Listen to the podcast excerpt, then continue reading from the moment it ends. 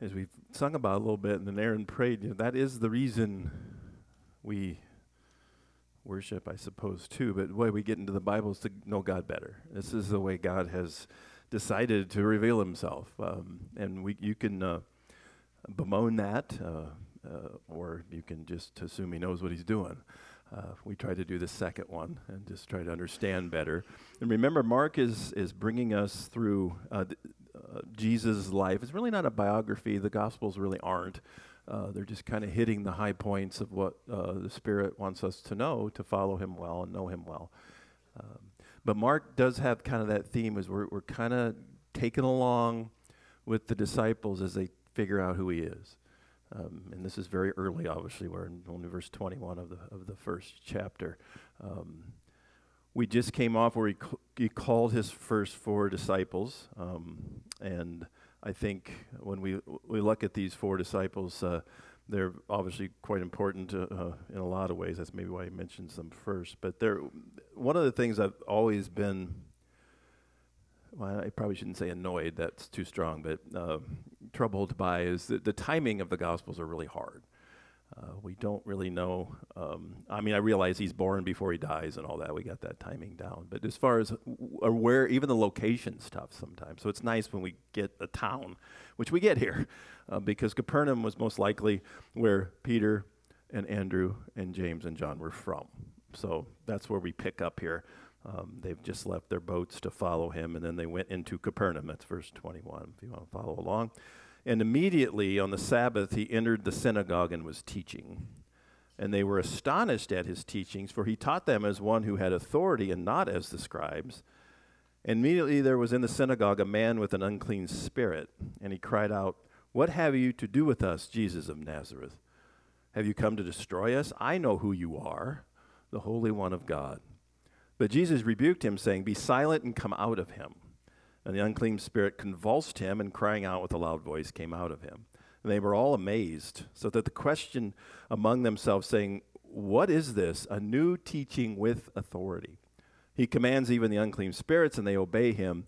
And at once his fame spread everywhere throughout all the surrounding regions of Galilee. So it doesn't take long for this to start getting out. Um, I would suppose that would happen today, right? If somebody came along and was uh, healing everybody left and right, you know, it'd probably get on the news and Facebook and all the other Snap things and Twit things and all those other things we have. The uh, little different here, but it does spread. Uh, they're in the synagogue. He's teaching. That's the really the first thing we're looking at. That's why we talked about that with the children. That's where they're seeing him, teacher, or sometimes you'll see this translated rabbi. That's the the, the Aramaic word for it. Um, but with authority. We're seeing some authority here. And then we get this unclean spirit, which we'll, we'll talk about a little bit more. It doesn't really mean that he just needs a bath. Um, unclean and clean in the Old Testament was what's acceptable to God and what's not acceptable to God. Um, sometimes we, they're morally impure. Sometimes they're called demons. Sometimes they're called fallen angels. Um, you get a few other names for them. Um, but interestingly enough, uh, and this happens in all of the Gospels, but uh, in this one, it's who is the first one to kind of recognize who Jesus is? It's the demon, which is kind of odd. You know, um, um, I don't think we want that here. We can say, well, Grace Church, a demon says, oh, they're, they're following Jesus. It's like, does that really want what, what you're pressed from? Um, but that's, he acknowledges Jesus' identity and character here a little bit. They know something. Now, I'm not going to get too deep into this. This is kind of theological in a lot of ways, but what the demon knows and what the uh, demon doesn't know is a little hard to understand. Um, uh, we only get pieces of that, uh, kind of what we call unseen realm. Uh, but I, but there is some ignorance here. Um, what do you have to do with us? They don't know. Um, would you would you think maybe, and if you want to get into that, sometimes figuring out, do you think the demon's scared? I think maybe, he, well, maybe it's a she. I don't know. Uh, th- this demon seems to be a little worried. Uh, we find this in other places. Um, so it does show some level of ignorance. You know, we have to be so careful. There's a, a, dualistic idea out there that there's, you know, there's God who is good, and then there's Satan or a demon that is bad, and they're equal in power, and and that's never a biblical view. Um, you know, we'll even look at this. You know, did Jesus have to, you know, grunt or whatever it is you have to do to get demons out? Did he have to say some sort of special incantation? Did he throw any special water on the guy? Um, did he have to fill out an application? You know, th- I mean, what did he? It's just like you know, we got somebody going in the Navy. So when they say jump, what do you say? How high, sir? Right? Yeah. I mean, that's kind of what happens here. It's not like the demon says, Well, I don't know who you are. It's like, I already know who you are. Just don't hurt me. It's kind of what is going on here. Um, and this is part of what Jesus came to do. And we see this in, in John's first letter in chapter 3. Whoever makes a practice of sinning is of the devil. Uh, now, I want to hit that quick. That's a practice. Um, that means you do that. That's what you're. That's who you are. That's who you're characterized by. Um, for the devil has been sinning from the beginning. The reason the Son of God appeared was to destroy the works of the devil. What are the works of the devil? Well, remember back in the garden? Did God really say? You know, he messed everything up. Well, actually, Adam and Eve did, but um, and so do we. Uh, but this is one of the reasons he came. And how do you destroy the works of the devil? Well, the devil's main evil forces, evil people, are trying to essentially, they're deep down, at least the way God tells us, is to sever that connection between God and us.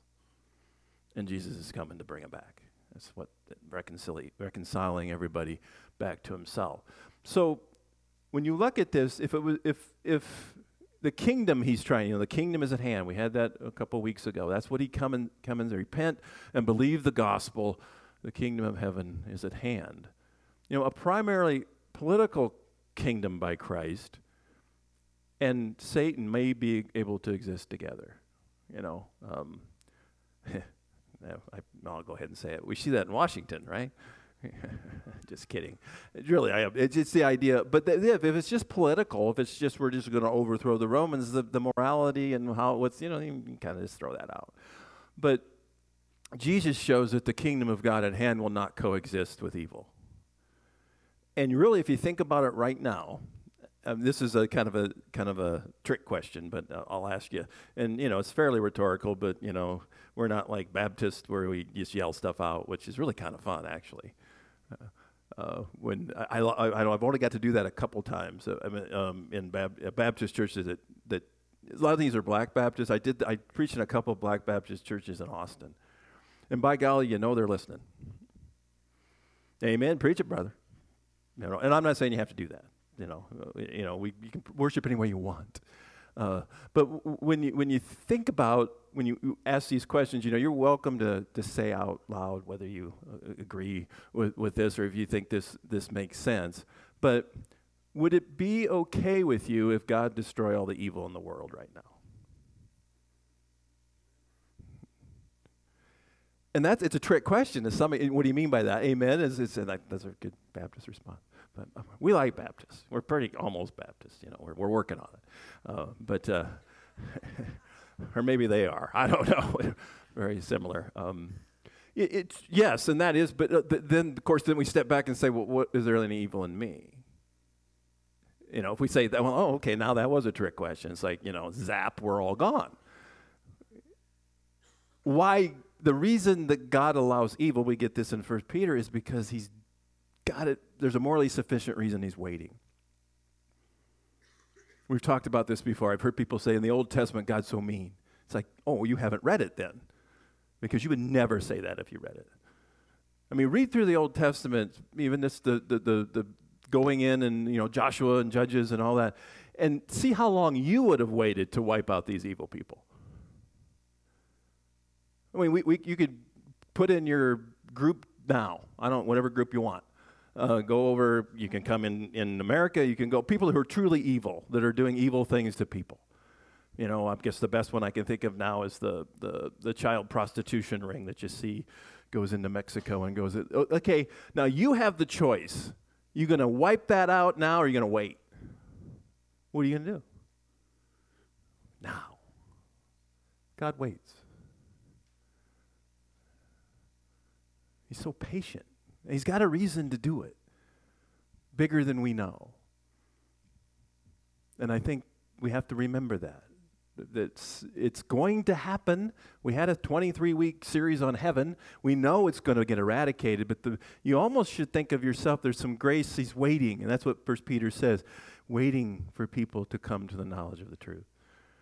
I would probably not do it this way. Now, we can all vote. Would you like the world to be completely controlled by me? All right. Boy, you didn't take that as rhetorical. Everybody's like, no. no, you, you shouldn't. Because I, know, I can't even hardly figure out my own life, let alone somebody else's. Um, and so I think that's, we have to remember that, that this, they're not going to coexist. Eventually it's going to get, when you see the word wrath, you see this in Romans and other places, that is God's settled response to evil, and it's going to happen. But not yet kingdom of heaven is at hand is not completely con. We pray that, you know, when we pray uh, the disciples' prayer, sometimes called the Lord's Prayer. You know, your kingdom come, your will be done on earth as it is in heaven. But what happens when he, this powerful God, says, demon, shut up and get out? He shuts up and he gets out. We don't, you don't hear anything else you know, be silent and come out of him. And it, there's that whole metaphysical thing. Where is it? You know, where is the demon at? Where do they hang out? It's a little hard, isn't it? So they're amazed. He gets famous really quick. You know, if he was an idol, he'd probably win all the time. So why did Jesus drive out unclean spirits? You know, what, what is he trying to do? I mean, I think it's to show his authority. It clearly shows that. And a sign of his identity, and we'll look at that a little bit more.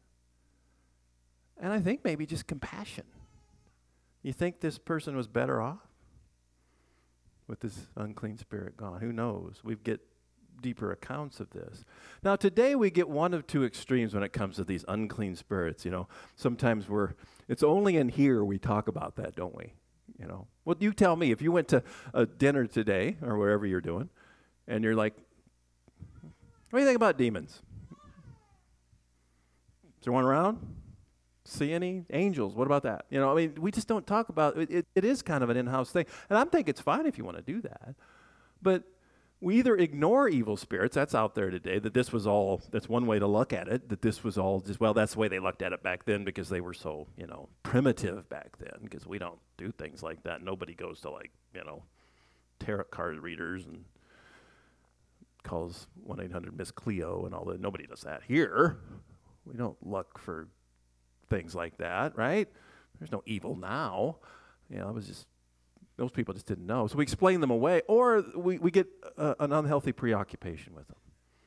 It's like, you know, when the mic cuts out, it's a demon of mics. Yeah, that happens. Heard one of the graduations we had here, all the balloons fall, flew away because it was the demon of balloons, I think. But they all went up, so I don't know. Maybe it was, but but you think about. So I'm going to give you an analogy. Is it when you look at somebody like this? You, this guy's got some problems. Uh, we, will have later. We'll have other times, and in the Gospels, it talks about where they're they're flailing on the floor, and you look at this, and and people would say, "Now, well, that's like a psychological or a physiological illness." And so, what do we do with that? And, and this is just an analogy. It's uh, kind of like the old C.S. Lewis thing. I'm going to give you my analogy. If it helps, remember. it. If it doesn't, forget it. Uh, so I'm telling you, forget part of the sermon if it doesn't help. But, well, we'll use the graduates. Uh, you, you, you've got, you, we've got one of our graduates, you know, is going to USD, one's going to UNO, uh, one's going to Northwestern, we got one going to the Navy. Well, there's a reason that they are going there, right? Um, now, this is just hypothetical, but let's say that God's Spirit helped them decide this. So God has kind of guided them to go, you know, thou shalt go to Northwestern. Let's say, let's say that happened. Okay, so when we say, what is the cause of that? Now, th- it may be only known to, to, to you. You know, you might not be telling everybody. So we would say, well, we would say, well, I go there because I want to, want to wrestle. I want to play football, which I think is really cool. I did that at Simpson, not the wrestle. I would have got killed. But um, I did the football thing, and my knees still tell me that. But but it, it, was fun. But but but we would say, what's the cause? Well, that's what your gifts and talents are. You're going to study things you want to, and that's the cause of it too, right? And that is a cause. That is a reason. But it could also be that the Holy Spirit's kind of guiding you too. Can it be both? Can it not be both? Can they not coexist? That there is a spiritual reason, maybe, that you're doing it, and maybe also uh, some other practical reasons you're doing it, and hopefully those two line up. Uh, so, uh, same with this. Now, that's a positive example. We would use the Holy Spirit as guiding us there. The Holy Spirit never possesses us. That's a demon thing. The Holy Spirit doesn't want to control you, He wants to help you be more like God. You know, that's what he's there for. You want to use an, a, a, a, bad example? I mean, I, I, haven't don't remember. I think there was one this week, another shooting. Um, unfortunately, with all the media we have, as somebody you know sneezes, we find out it happened in Istanbul five seconds after it did. But there, you know, there's been these shoot people go in and shoot people in schools and places of business. Well, let's go back on that. Um, what if a evil spirit enticed this person to do that. But when we're putting it on the news, we might just say, well, this guy, you know, has had some psychological problems. He's, he has some addictions. Um, he doesn't have a high self esteem. And that may all be true. But it also might be some spiritual problems too. And I think we can go with both. What we're seeing here in the Bible is these overt times, because when you look at demon activity. It just is all centered around Jesus coming to preach and teach and get the gospel out. It's so ramped up. It, you see a little bit of it in Acts, and, and most of the teaching letters, there's not much in there. Not because it's not real, but because this is showing us what the problem is. It happens. I'm not saying it doesn't happen, but we just have to have a healthy view of it what is going on? And, and I think that's true. If you if you suffer from anxiety, you could sit here and say it's a demon of anxiety. Well, now now you you've diagnosed it. What do you do now? Do we have a pill for anxiety demons? But there are people I know with depression and stuff. They take certain medication. It helps them. Couldn't it be both? I mean, or not a demon of anxiety, but you know, there could be spiritual things there, but it could be physiological too. Um, let's have a healthy view. And I think Jesus did uh, do that. So I hope that helps. If that doesn't, you know, forget all that. but I do. I think we, we, we don't want to throw Jesus under the bus and say, "Well, you didn't know what you were talking about. You know, you thought it was a demon. It was really just, you know, psychological problem." I think it's probably a little both. There's a there's a spiritual and a and there's something going on with this spiritual. But we don't want to go too far and say, "Well, no, just pray out, pray a lot. Don't go to the doctor." That's not weren't even told that in the Bible. Uh, I don't want to bring the S word up, but it's not very smart. It's the other one. So we see him healing a lot. Um, so we're going to go on in 29 and get one of those healings. He immediately, and if you remember, immediately is a big mark word. We got we've had it seven times already. We're not even out of the first chapter. He left the synagogue and entered the house of Simon and Andrew with James and John. So he's in Peter and, and Andrew's house. Now, Simon's mother in law lay ill with a fever. And immediately they told him about her. And he came and took her by the hand and lifted her up, and the fever left her, and she began to serve them. That evening at sundown, they brought to him all who were sick or oppressed by demons, and the whole city was gathered together at the door. And he healed many who were sick and various diseases and cast out many demons, and he would not permit the demons to speak because they knew him. And again, why? Well, we you got that at the beginning of the sermon. People don't know who he is yet. They don't understand what type of Messiah he is. They probably certainly don't understand that he's God. Just demons, shut up. I'm t- I got this. We have a problem if we go too far. So, so Jesus' healing was done for the same reasons as his removal of evil spirits. Authority, shows his authority over them. His identity, who am I? And compassion. You know, I'm sure Peter's mother in law was happy about this. In Matthew 11, we get this more overtly when John the Baptist is asking Jesus, you know, essentially, are you the one? Go and tell John what you hear and see. The blind receive their sight, the lame walk, lepers are cleansed, and the deaf hear, and the dead are raised up, and the poor have good news preached to them, and blessed is the one who is not offended by me. Jesus gives that answer to am I who am I? Well, what's he where's he getting this stuff? We get this all over the place, but here's Isaiah 29. In that day, the day of the Messiah, the deaf will hear words read from a book, and the blind will see through the gloom and the darkness. The humble will be filled with fresh joy from the Lord. The poor will receive, rejoice in the Holy One of Israel. Demon must have been reading Isaiah 29. But this is an identity thing for him. It shows who he is. This is what he uses his main reason to, to give people information about who he is. He goes back to Isaiah and says, This is what the Messiah is going to look like. That's me. And then Peter's mother in law, is this just like, you know, it's like eh, 98.7? Well, mine says, does it say he came and took her hand and I told her about her? Did she have a high fever? It just says fever. In Luke, it says a high fever. I don't know what a high fever is, but I'm, you know, I'm sure I heard it that the that the normal fever thing or the normal temperature is actually lower now. Maybe I shouldn't have read that. Okay, I got a doctor going like that. Well, scratch that. but a high fever, I think you probably wouldn't have to have a thermometer to know. It, it, seems in Luke's version this is this is life threatening.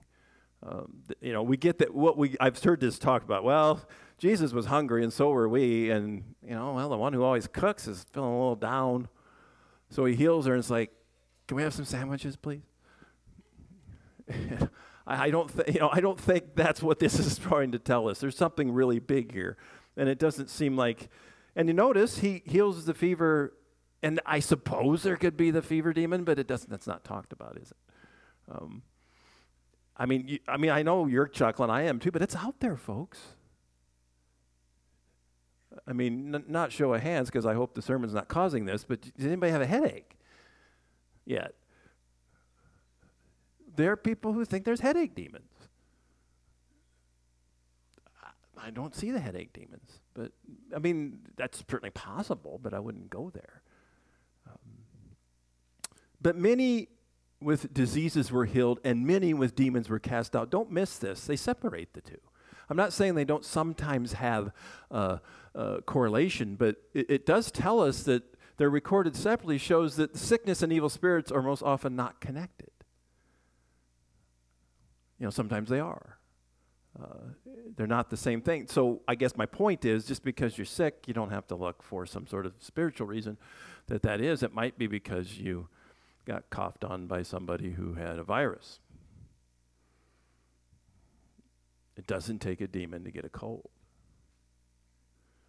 And really, it doesn't take the Holy Spirit to be healed from one, uh, right? But you can pray about it, it's fine. And notice here the, the faith of the people is not mentioned.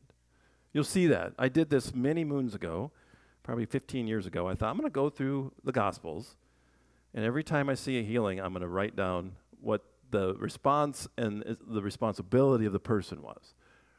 And I came to the conclusion, and I got, you know, I was an actuary, I got all these things figured out, and I got the numbers and everything. I came to figure out there's really no good pattern here. I mean, sometimes they're really faithful, your faith has healed you. Other times they don't even know who he is. Sometimes he does it from a distance. Sometimes he touches people. Sometimes he doesn't touch people. Sometimes he says something. Sometimes he doesn't say anything. So you see, I've completely figured out that I don't know exactly how this works. Just that Jesus does it. And it was powerful. And immediately word comes in. It's always seems to be just boom. You want a Jesus miracle today? It happens like that. It's not, well, you feel a little better. That doesn't mean God might not be involved in that. I, I think uh, we've had situations like that where by providence, God helps people live longer. It might be the providence of finding the right medicine. It could be some other things going on there. We don't, I don't think God only works if there's a miracle. God works in many, many ways that we, but, but sometimes the, in this case, the faith is not mentioned of these people. They just come and he heals them. Um, there didn't seem to be any other now we're going to skip 35. We'll come back and finish up with 35 through 39 and go to verse 40. a leper, which is not a large cat. Okay, you got that? Uh, it's not leopard. Um, a leper came to him, imploring him, and kneeling said to him, If you will, you can make me clean. Moved with pity, he stretched out his hand and touched him and said to him, I will be clean. And immediately the leprosy left him. There it is. It didn't, he didn't have to go do anything else. And he was made clean. And Jesus sternly charged him and sent him away at once and said to him, See that you say nothing to anyone. But go show yourself to the priests and offer for the cleansing what Moses commanded for a proof to them. But he went out and began to talk freely about it and to spread the news so that Jesus could no longer openly enter a town but was out in desolate places. And people were coming to him from every quarter. So a leper is healed. Now you see faith. If you will, you can heal me. And Jesus says, I will, and he does. But Jesus did something that is really, really not a good idea probably, you know, just physically and ceremonially. You don't touch lepers, especially if you're a rabbi. Why? Yeah, it's infectious for one, it's just practical. But it's got this, it's unclean. Now, again, clean does not mean, unclean does not always mean sinful in the Bible. In fact, a lot of times in the Old Covenant, it doesn't. It just means you're ceremonially unclean you're separated from the community. A lot of it was this. They were quarantined. I don't know if you've seen this movie. Some of you may have not of. You, you remember the Ten Commandments with Cecil B. DeMille that was with Charles. There was one called Ben Hur, and i they've redone it. Has anybody seen the redo? redo? The first one was really good. It was got this the chariot thing, dude. That is really cool. Which is not really my point here, but it is really cool. Um, but in that, his Ben Hur uh, who is played by Charlton Heston. It's first century Jesus time. Jesus kind of makes cameo appearances, but just kind of in the background. Um, there's here's his mom and I think his sister get leprosy, and they show a little bit about what that was like. You were supposed to when you walked anywhere, you said unclean. You were ostracized from society, and a lot of people believed that because of your sin, this happened. And Jesus comes up to one of these guys and touches him. I've always said if you really want to get your idea of the, of the Bible, you know, and I have to close my eyes, it's just my own problem. Uh, if I'm going to imagine this, I, I think what that might, trying to think of the expression on that guy's face when he looks in this one he thinks has the power to heal him, not only wants to heal him, but actually touches him. When's the last time he's been touched? You know, what's the last time? And he, he does this. It's, it's re- I will. I mean, that had to be I, I, I can't even come up with the expression, but I'm, I'm working on it. And what did Jesus tell him to do?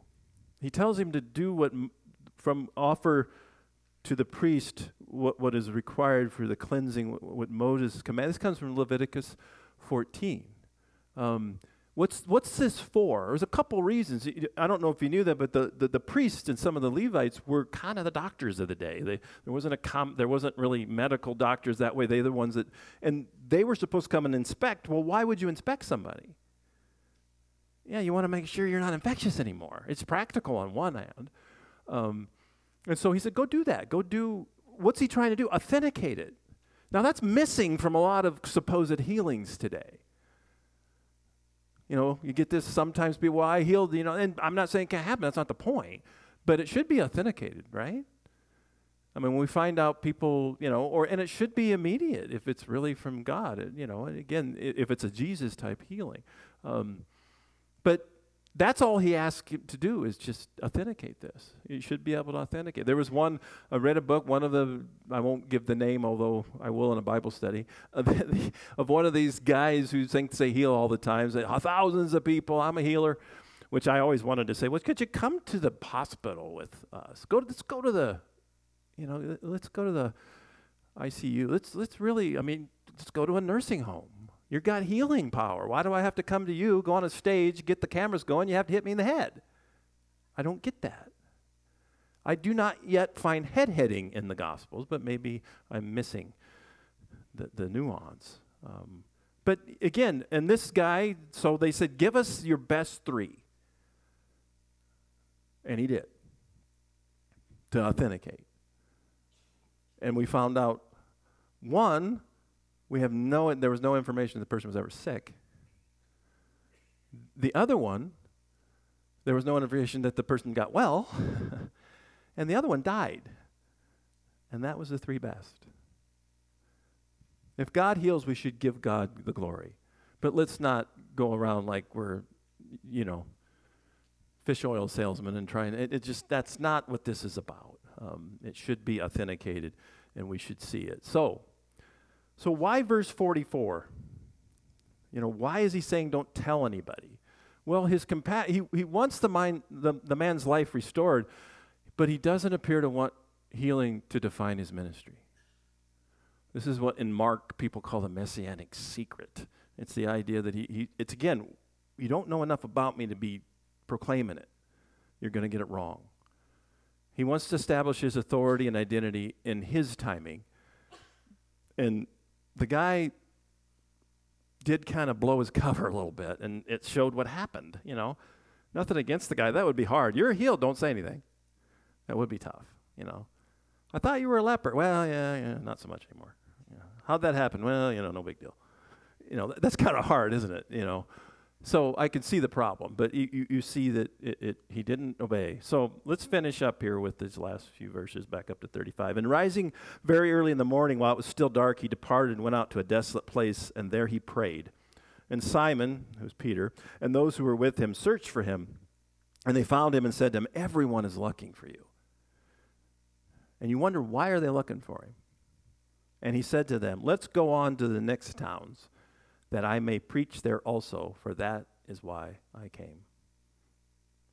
And he went throughout Galilee, preaching in their synagogues and casting out demons. So, why did he come?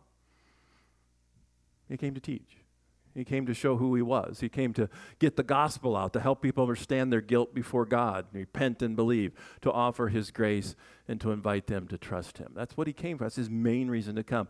The healings and the driving out was just a symptom of a good thing. It was the consequences of that. It was not the main reason he came.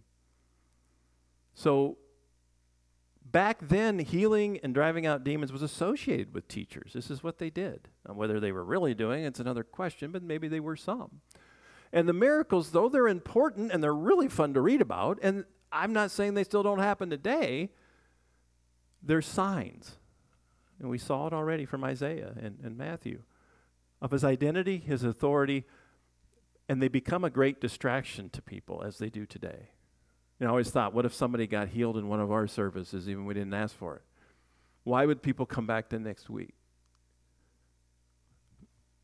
And what if we didn't have one? They'd probably give one more week, right?